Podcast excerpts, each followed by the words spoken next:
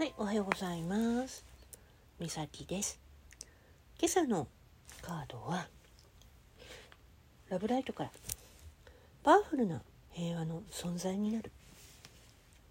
子供の頃のあなたにはあまり心配事がなかったでしょう。いつも楽しいことがしたくて好奇心刺激されたそれをもっと知りたくて他のことには気が気持ちがね向きませんでした。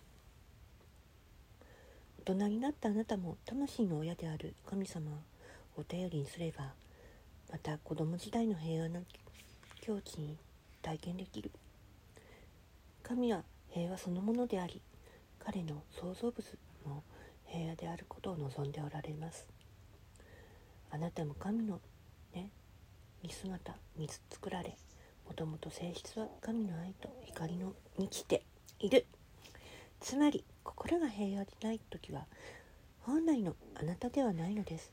仕事がたくさんあってできるだけ効率よく作業をこなしたいなら心が平穏が欠かせません。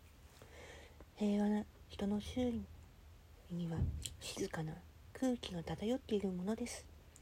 カードに描かれたユニコーンが静寂を思い出させてくれるでしょう。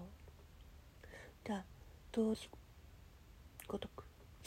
普通に見かける動物としてユニコーンを休会させてるんだよって、うん、旧約聖書の中でね。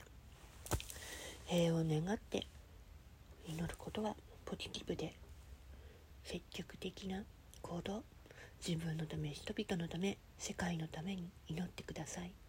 そうすればあなた自身もゆったりと穏やかな心に恵まれるでしょう。神の平和について瞑想から、ね、高揚させることが効果的になるから生まれてくるかもしれないよ。